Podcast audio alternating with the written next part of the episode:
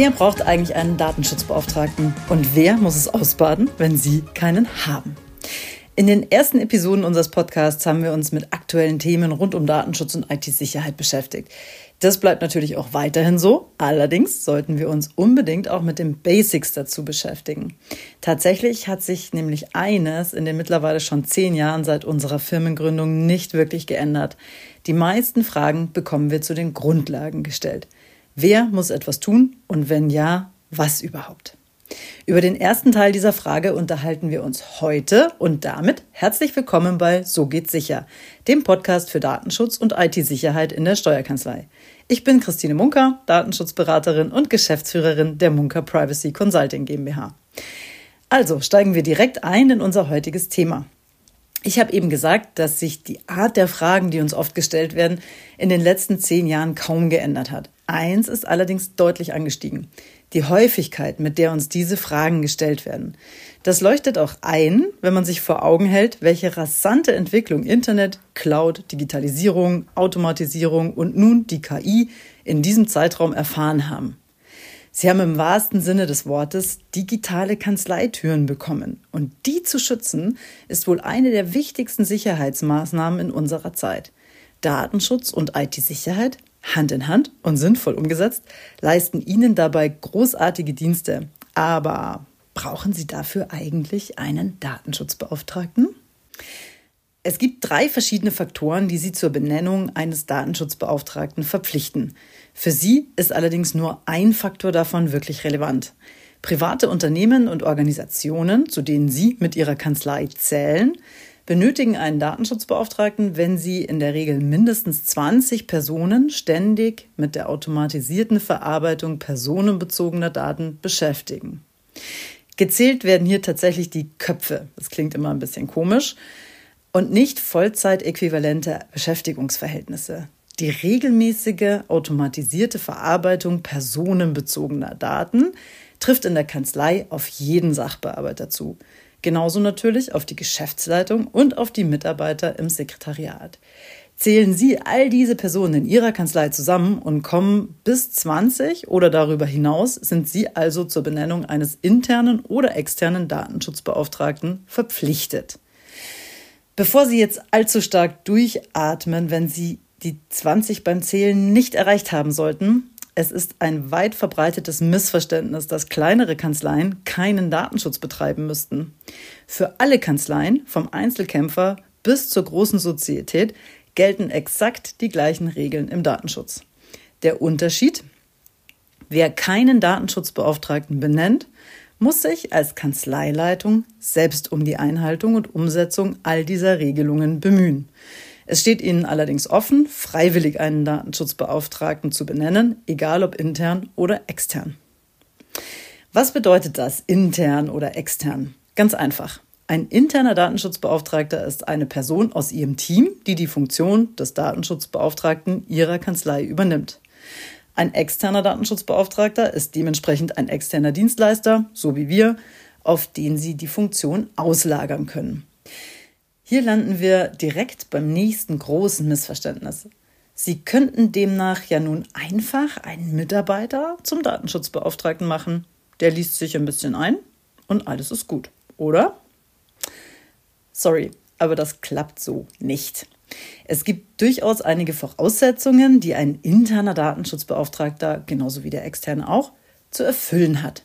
Zum einen betreffen diese Anforderungen die fachliche Qualifikation. Aufsichtsbehörden erwarten natürlich eine fundierte Grundausbildung im Datenschutz und die Teilnahme an regelmäßigen Fortbildungen. Dazu kommen die zeitlichen Anforderungen an die Funktion des Datenschutzbeauftragten. Sie sollten der betreffenden Person ein ausreichendes Zeitkontingent für die Wahrnehmung seiner Aufgaben, die gesetzlich vorgeschrieben sind, zur Verfügung stellen. Man geht von circa 10 Prozent der Arbeitszeit, je nach Kanzleistruktur, etwas mehr oder weniger, aus, was in Zeiten des Fachkräftemangels zu wahren Freudentänzen in Steuerkanzleien führt. Dabei geht man natürlich nicht von einer Teilzeitbeschäftigung, von, sondern von einer Vollzeitarbeitskraft aus. Legen wir einfach mal eine 40-Stunden-Woche zugrunde. Dann sind wir ganz schnell, wenn man ein bisschen rechnet, bei einem halben Tag wöchentlichen Zeitaufwand für den Datenschutz, was wir, wenn Fortbildung, Recherchezeiten und so weiter mit einbezogen werden, auch als durchaus realistisch ansehen. Und sie brauchen natürlich eine Person, die sich mit dem Thema auch beschäftigen möchte, einen Zugang zu den technischen Aspekten hat und bei den Mitarbeitern das entsprechende Standing besitzt, auch mal eine Regelung durchzusetzen. Unterschätzen Sie letzteres bitte nicht. Dem Datenschutzbeauftragten kommt nämlich per Gesetz eine Kontrollfunktion zu, deren Wahrnehmung auch dokumentationspflichtig ist. Und auf all das legen die Aufsichtsbehörden großen Wert und reagieren auch nicht besonders kooperativ, wenn sie den Eindruck gewinnen, der Datenschutzbeauftragte sei in einer Kanzlei nur pro forma benannt und ist gar nicht in der Lage, seine Funktion ernsthaft auszuüben. Welche Aufgaben hat er denn nun eigentlich, der Datenschutzbeauftragte? Grundsätzlich besteht seine Hauptaufgabe darin, die Einhaltung der Datenschutzvorschriften sicherzustellen und den Schutz personenbezogener Daten zu gewährleisten. Dabei handelt er grundsätzlich unabhängig und im Interesse des Datenschutzes. Er nimmt also als interner Datenschutzbeauftragter hier auch eine Sonderrolle als Berater der Geschäftsleitung ein. In der Ausübung seiner Funktion ist er immer weisungsunabhängig. Die Aufgaben des Datenschutzbeauftragten umfassen laut Datenschutzgrundverordnung klar vorgegebene Bereiche. Erstens Beratung und Schulung. Er berät, wie schon erwähnt, die Kanzleileitung und die Kanzleimitarbeiter zu allen Fragen des Datenschutzes. Er informiert über alle geltenden Vorschriften und sorgt dafür, dass diese in der Praxis umgesetzt werden.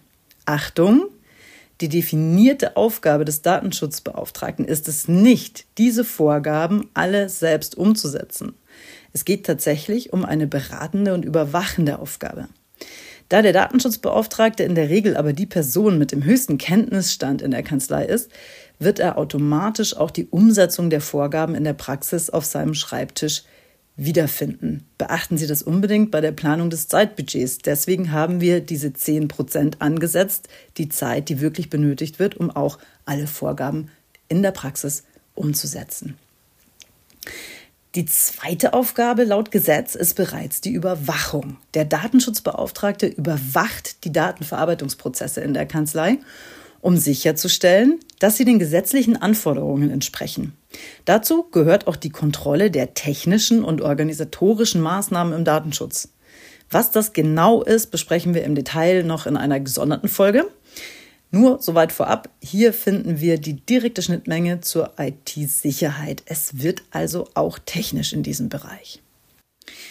Die Kommunikation mit den Aufsichtsbehörden ist der dritte Aufgabenbereich. Der Datenschutzbeauftragte ist Ansprechpartner für die Aufsichtsbehörden und meldet Datenschutzverletzungen, wenn sie auftreten. Er kooperiert mit den Behörden bei Prüfungen und Untersuchungen. Last but not least Nummer vier, die Datenschutzfolgenabschätzung. In bestimmten Fällen, insbesondere wenn Datenverarbeitungsprozesse ein hohes Risiko für die Rechte und Freiheiten von betroffenen Personen darstellen, muss der Datenschutzbeauftragte sogenannte Datenschutzfolgenabschätzungen durchführen. Diesen Begriff werden wir bestimmt auch bald näher erläutern, da eine solche Abschätzung zum Beispiel vor dem Einsatz von Office 365 notwendig ist. In der Praxis ist die wichtigste Aufgabe des Datenschutzbeauftragten wahrscheinlich die, die im Gesetz gar nicht festgeschrieben ist. Die Umsetzung aller Regelungen im Alltag. Wie schon erwähnt, sollte der Datenschutzbeauftragte diese eigentlich nur überwachen und beratend tätig sein. In der Praxis ist er aber oft der einzige Anwesende, der das Know-how hat, für eine korrekte Umsetzung zu sorgen.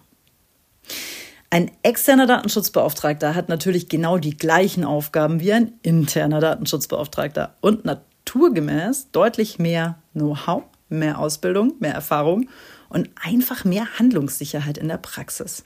Da auch wir alle mal mit einer Ausbildung zum Datenschutz angefangen haben vor vielen, vielen Jahren, wissen wir nur allzu gut, wie schwer man sich nach einem solchen Seminar mit all der Theorie im Hinterkopf tut, wenn man das Ganze dann in die Praxis umsetzen möchte.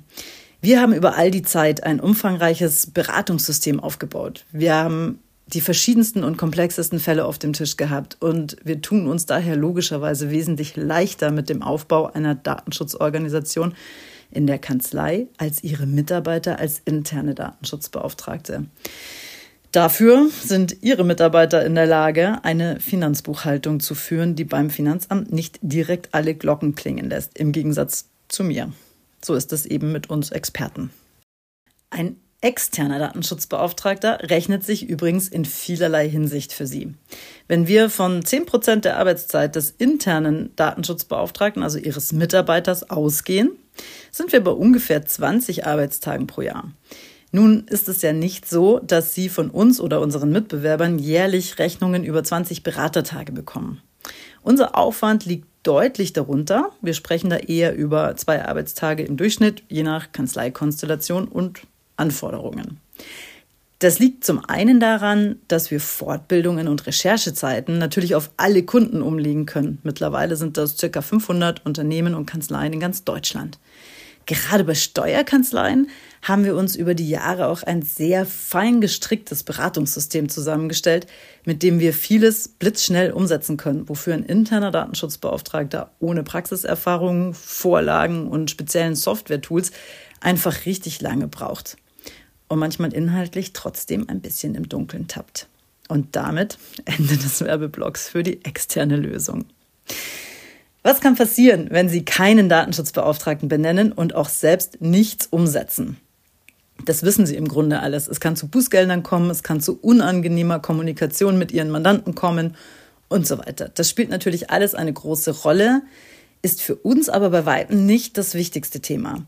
Auch im Datenschutz, der oft schon als arglästig betrachtet wird, finden sich nämlich viele Themen, mit denen Sie aktiv zum Schutz Ihrer digitalen Kanzleitüren beitragen können.